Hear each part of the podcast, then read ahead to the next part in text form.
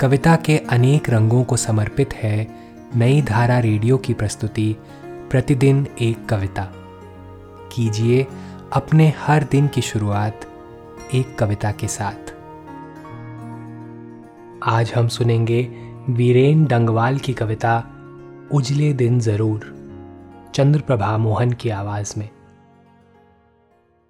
निराला को, आएँगे, उजले दिन ज़रूर आएँगे।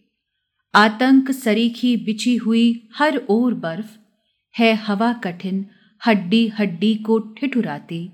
आकाश उगलता अंधकार फिर एक बार, संशय विदीर्ण आत्मा राम की अकुलाती। होगा वह समर, अभी होगा कुछ और बार, तब कहीं मेघ ये छिन्न भिन्न हो पाएँगे। तहखानों से निकले मोटे मोटे चूहे जो लाशों की बदबू फैलाते घूम रहे, हैं कुतर रहे पुरखों की सारी तस्वीरें। ची ची चिक चिक की धूम मचाते घूम रहे। पर डरो नहीं, चूहे आखिर चूहे ही हैं। जीवन की महिमा नष्ट नहीं कर पाएँगे। यह रक्तपात, यह मार काट जो मची हुई लोगों के दिल भरमा देने का ज़रिया है। जो अड़ा हुआ है हमें डराता रस्ते में, लपटे लेता घनघोर आग का दरिया है। सूखे चेहरे बच्चों के उनकी तरल हँसी, हम याद रखेंगे, पार उसे कर जाएँगे। मैं नहीं तसल्ली झूठ मूठ की देता हूँ, हर सपने के पीछे सच्चाई होती है।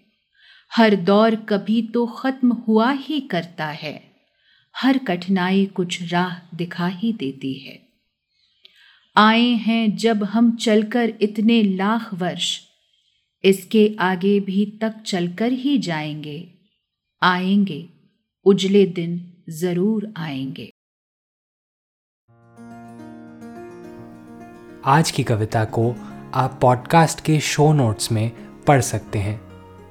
आप जहाँ भी प्रतिदिन एक कविता सुन रहे हैं, वहाँ अपने कमेंट शेयर करना ना भूलें। अगर आप चाहते हैं कि नई धारा रेडियो की यह प्रस्तुति हर सुबह आपके व्हाट्सएप पर आ जाए तो हमें इस नंबर पर मैसेज भेजें। Seven four two eight seven seven five three seven six कल एक और कविता के साथ फिर मिलेंगे।